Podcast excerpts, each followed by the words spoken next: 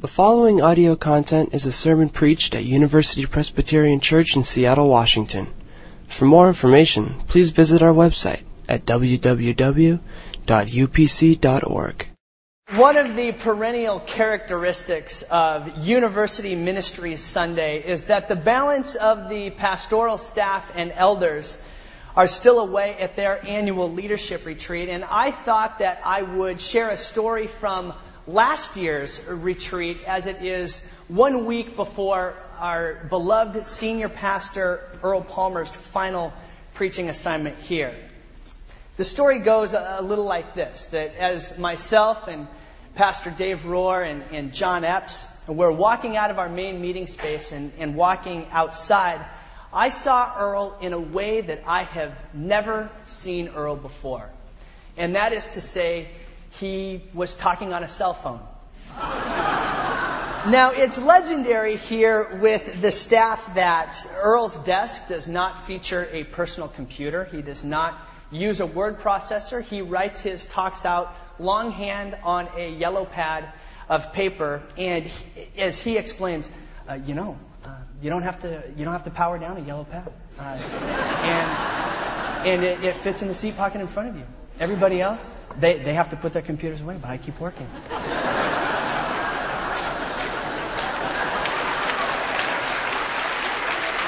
So last year I couldn't help but, notice Earl on his cell phone, and I said, "Earl, I'm surprised at you. I didn't know you had a cell phone."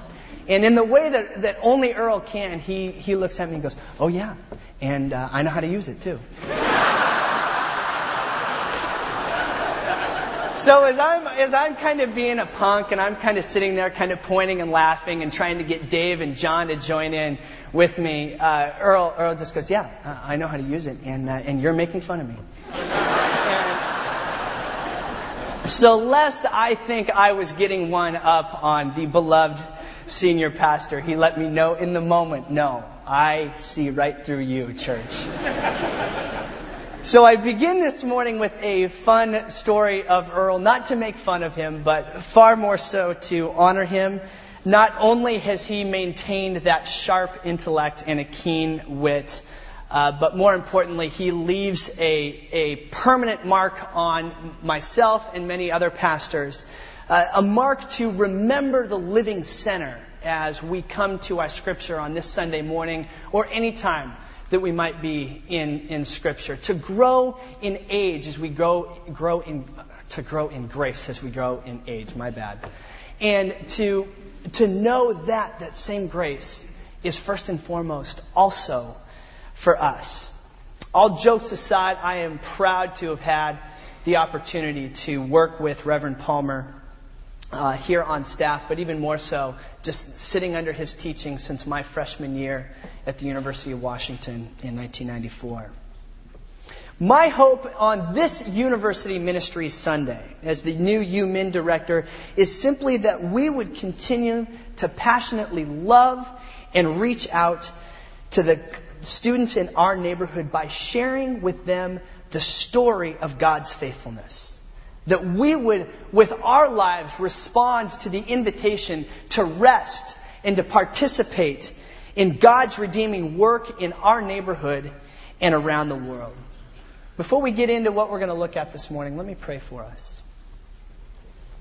Gracious God, again, we ask that you would be our teacher and that as we gather this morning in worship, you would remind us and you would reroute us in the reality of your great love for us. Lord, soften our hearts, open our minds that we would receive whatever it is you have for us this morning. It's in Christ's name we pray. Amen.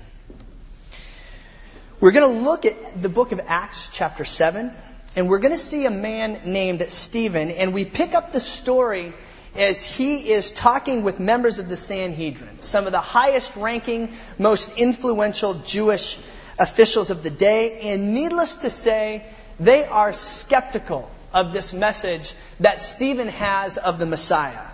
Skeptical of a man that is essentially saying, "I want you to think about this story, to think about this guy Jesus and to consider that he might be the one that we've been hoping for all along. And Stephen tries to do this by starting at the beginning of what is to them a very familiar story. So Stephen seeks to contextualize the story with these influential leaders that they might understand the great hope of the Messiah would be fulfilled in Jesus Christ. At the heart of Stephen's message is that God cannot be contained in the way that you were thinking he could be. God is big and he is large and in charge. The scene that we are about to see Stephen in is not totally unlike a scene that we would see if we took Barack Obama or John McCain and put him in a room with a group of voters that had made up their mind to vote for the other person. And this group of voters was essentially saying, you know, I've pretty much made up my mind, but I'm going to give you one last shot to make your case. You can try and win me over.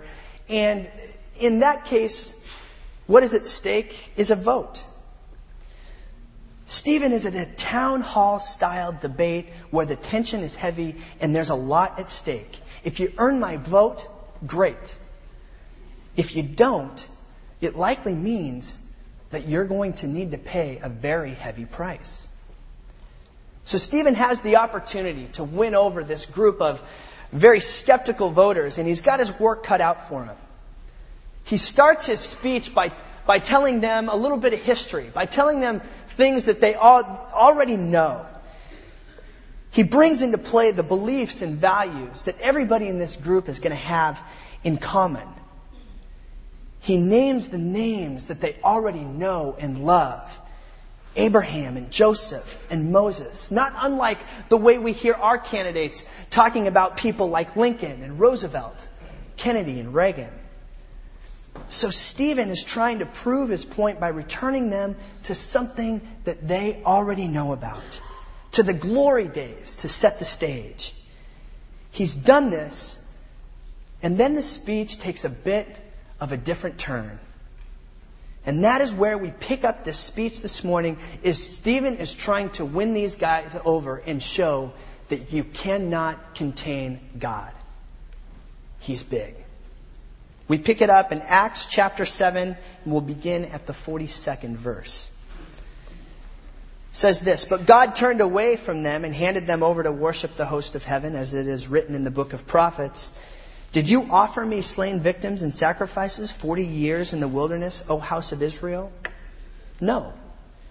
You took along the tent of Moloch and the star of your god Rephan, the images that you made to worship, so I will remove you beyond Babylon. Our ancestors had the tent of testimony and the witness, as God directed when he spoke to Moses, ordering him to make it according to the pattern he had seen. Our ancestors, in turn, brought it with Joshua when they dispossessed the nations that God drove out before our ancestors. And it was there until the time of David, who found favor with God and asked that he might find a dwelling place for the house of Jacob. But it was Solomon who built a house for him. Yet the Most High does not dwell in houses made with human hands. As the prophet says, heaven is my throne and the earth is my footstool. What kind of house will you build for me, says the Lord? Or what is the place of my rest? Did not my hand make these things?" Then Stephen really begins to lose his audience. Listen for this. "You stiff-necked people, uncircumcised in heart and ears, you are forever opposing the Holy Spirit, just as your ancestors used to do." Perhaps not the best way to win votes. "Which of the prophets did your ancestors not persecute?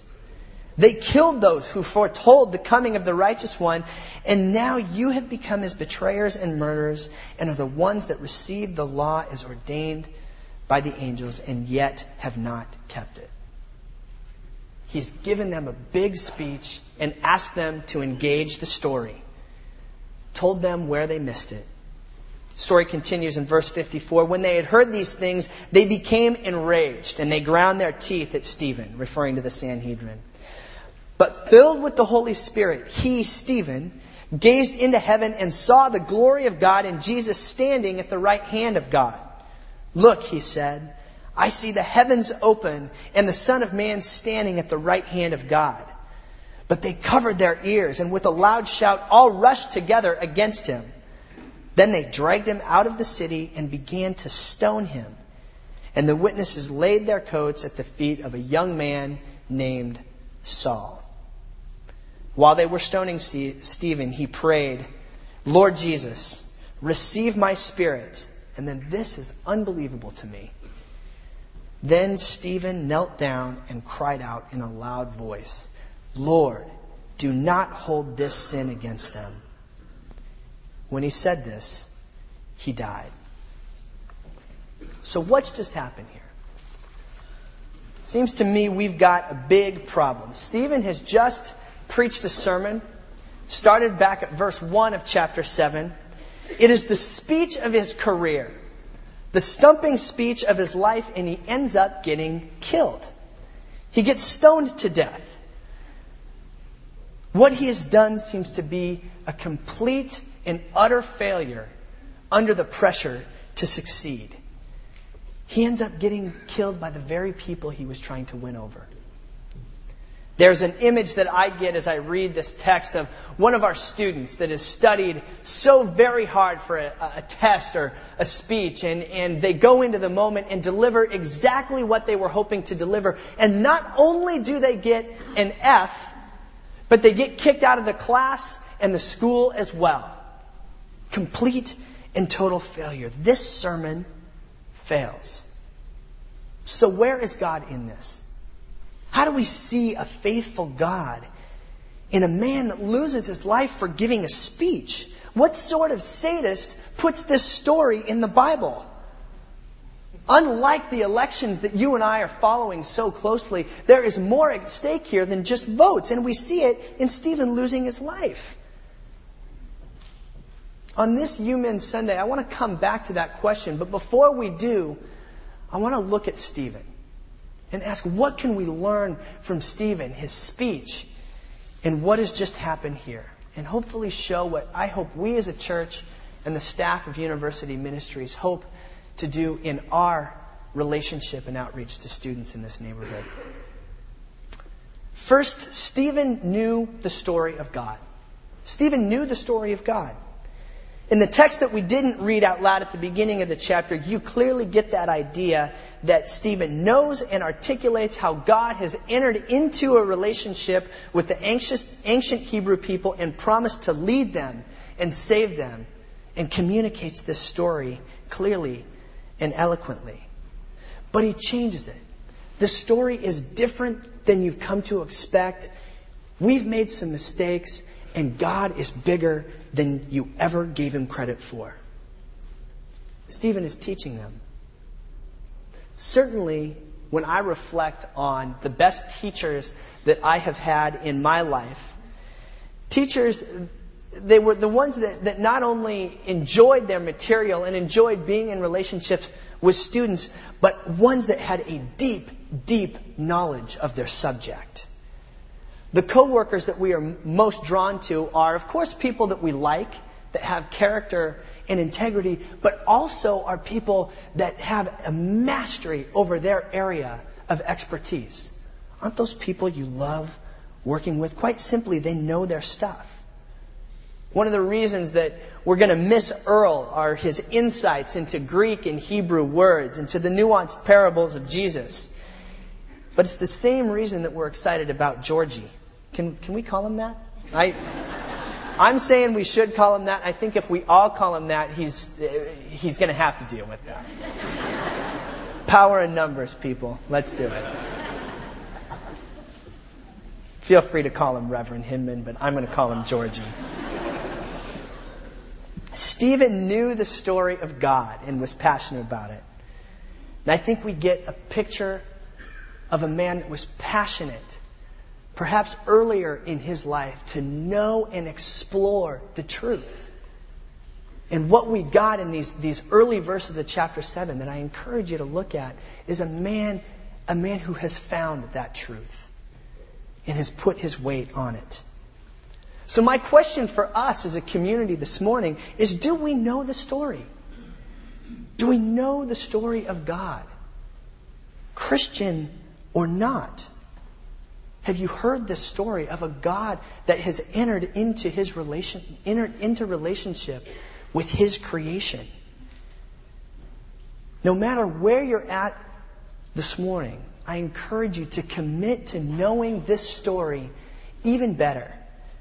Perhaps through some of the opportunities that are available right here at UPC that you can find in your bulletin. Small groups, mission trips, Sundays at 10, the table that we do at 5 o'clock, even what we do right here in worship. Do you know the story of God? Do you want to know it better? Certainly it is our hope that students that we engage with in university ministries will come to know the story that Stephen told. Some are very new to knowing this whole idea that God is in relationship with his people, and other students are very new to it. But our hope in sharing this story and knowing it is that it points, all these events that Earl always talks about that make up this story of God, point us to the God of the story. That's what we're seeking, and that's what Stephen was seeking. I've heard it said that true discipleship is knowing the teachings of a given teacher. And at one conference that I attended, one Jewish rabbi being particularly critical of the manner that Christians throw around this word discipleship, said that in his opinion, one should only call themselves a disciple of Jesus if they are reading the Gospels, Matthew, Mark, Luke, and John, at least once a month. Once a month. Now, while I'm not ready to make that a prescription for our congregation, I really like what's behind that. Do we know the teachings? Do we know the story of this one that we call Lord? Clearly, it was a story that Stephen knew and was familiar with. Yet, we ask the question, he knew the story, but Ryan, he died. He died. What are we going to do with this? I thought you said the gospel was the good news of God. Our second reflection on Stephen is not only did Stephen know the story, he boldly told that story. In the final parts of this text, I think where Stephen begins to lose his audience, he challenges them to see merely beyond the things that they have always thought and always done and see the bigger picture. That Jesus, though pretty common and normal perhaps in their eyes, was way bigger than the expectations that they had developed over the generations. He boldly told this story of Jesus because it was a bold story to tell. I recall as a youngster hearing a bold story from my grandfather and my dad. And it was the story of the best football team in the country. It was the story of a team that was ranked number one, that would wear purple and gold. They played in Seattle, and this team was the number one team in the country. And friends, believe it or not, they were telling me the truth. In that moment, they were telling me the truth. That 1984 Husky team was one that went on to lose only one game and take a win in the Orange Bowl over Oklahoma. They were a great team. And as Dad and Grandpa told me the story, they would share about past Rose Bowls and Pac-10 championships. And this became, this thing, this purple and gold, became something that I could count on to satisfy this sense of victory and joy that I needed every fall. Clearly, God is trying to teach me something new.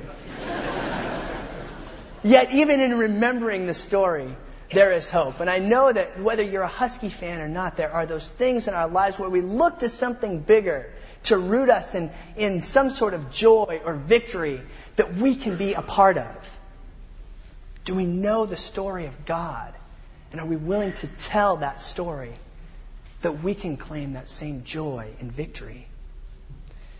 Just short of a month ago, Julie gave birth to our son, Carson.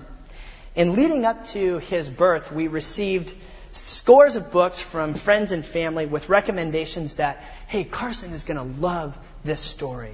Oh, our kids love this story, and we know that Carson is going to love this story too. And one of those books that we received copies of is called Goodnight Moon. Okay? Only, and it's a story that I remember as a child, only it's evolved a little bit. So you have the big version, and you have the small version. I was particularly intrigued with Buenas Noches Luna, the Spanish version, also a counting version. We have the Good Night Moon Baby's First Year themed calendar, complete with 57 stickers to mark various firsts. And then we even have, check this out, Elias, Good Night Chicago. Okay? Good night Chicago. I think given from my brother-in-law and his wife who live in Chicago. So Good Night Moon is everywhere. A story that I was familiar with as a kid and even a bit freaked out about. I think primarily about the old woman saying hush, who's actually a rabbit. Okay? And for whatever reason, as a youngster, I was really weirded out by Good Night Moon, and especially the old woman whispering hush. Good Night Moon is a pretty basic story that I want to read from you kind of beginning at the middle. Okay, it says this. Good night room, good night moon. Good night cow jumping over the moon. Good night light and red balloon. Good night bears, good night chairs. Guess what the next word is? Good night kittens and good night mittens. Good night clocks and good night socks. Good night little house and good night little mouse. Good night comb and good night brush. Good night nobody, and there's nothing on the page. Good night mush. Good night to the old freaky lady whispering hush. Good night stars. Good night air. Good night noises everywhere. A classic children's story, but it's brutally predictable, right? Good night something. In this story that we know and tell, John the Baptist has died. Stephen told us of prophets before him that died. Jesus of Nazareth was executed on the cross. And in our story this morning, Stephen was stoned to death. Is our story brutally predictable?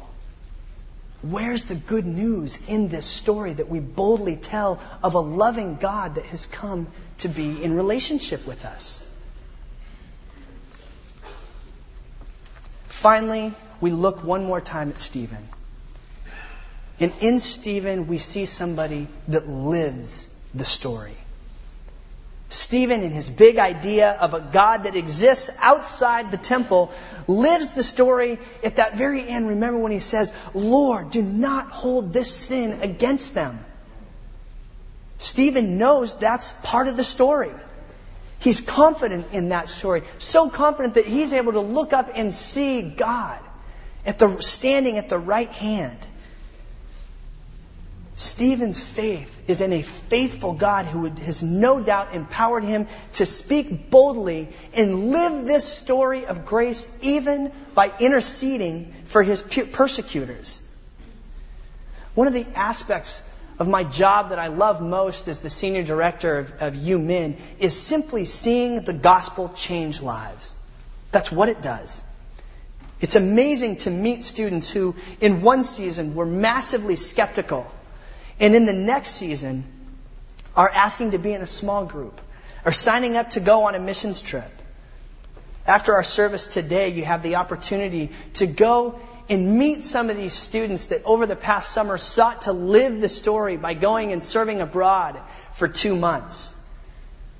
Go and hear stories both of what they did and perhaps of how lives have been changed through that. We live in this story that changes lives. And so our challenge, I think, as we know the story, as we tell the story, is to live into it. And the kicker is this, not that we would try to find God to fit into our own story, but the challenge is to see how we fit in to God's story. That's my hope for our community here at UPC, that we would be a community that knows the story so well and believes in it, that we would tell it boldly and live it every day of our lives, not just in our outreach to the students to the east of here, but to the outreach that we have to our neighborhood west of here, and south of here, and north of here, and around the world. Stephen has known a story, told it, and lived it, and by all earthly standards ends up a complete failure. But Luke throws in a very important that I think reminds us to see the bigger picture. The beginning of chapter 8 simply says that Saul approved of their killing him. Saul approved of their killing him. Why is that an important reminder? Because Saul becomes Paul, and Paul ends up writing many of the pages that follow this book of Acts. Paul ends up communicating this story and advancing this story in ways that in the moment cannot be comprehended. Friends, the gospel changes lives. In Saul, we are seeing a man whose life is softened right in that moment by the gospel, by this life of Stephen, and begins a change.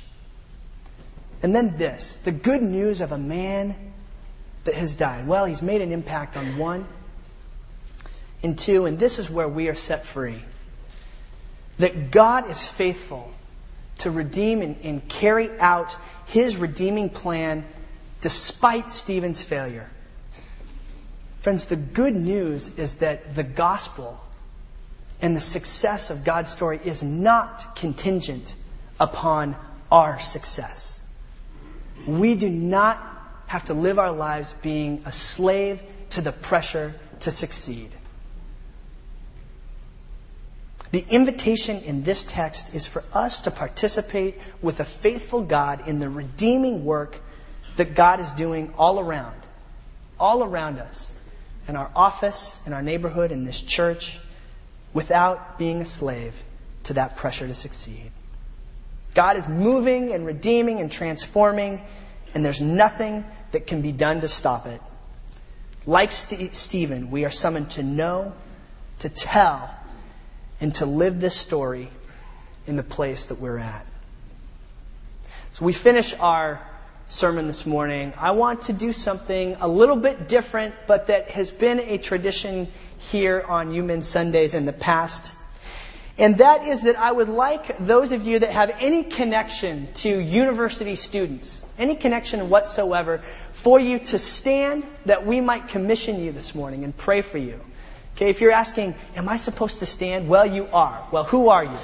Okay, if you are a student yourself, if you are a janitor, an administrator, a faculty member at any of Seattle's great universities, if you pray for college students, if you lead a small group, if you work in an office downtown that has college interns, that's you too. So, if you fit into any of those categories, please stand. Don't be timid.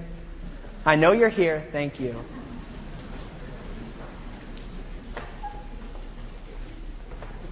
Also, if you are a parent to a college student, we want to pray for you too. So stand up. Friends, we are a community here at University Presbyterian Church that seeks to love our neighbor as we love ourselves by telling the story and living it boldly with our lives. Let me pray for those standing for us as a community. Gracious God, help us to know who you are, to know your story, to tell that story, to live into grace. Lord, that we may grow in that grace every single day of our lives. Lord, guide us and make us attentive to your Holy Spirit in the place that we are at, that we simply might love those that are around us. Lord, soften our hearts, open our minds to do just that, however you would have us do it. It's in Christ's name we pray. All University Presbyterian Church online audio is available on both CD and cassette. If you would like to support the mission of UPC by ordering copies of sermons or classes, please visit www.upc.org/audio, Email audio@upc.org or call 206-524-7301, extension 117. Amen.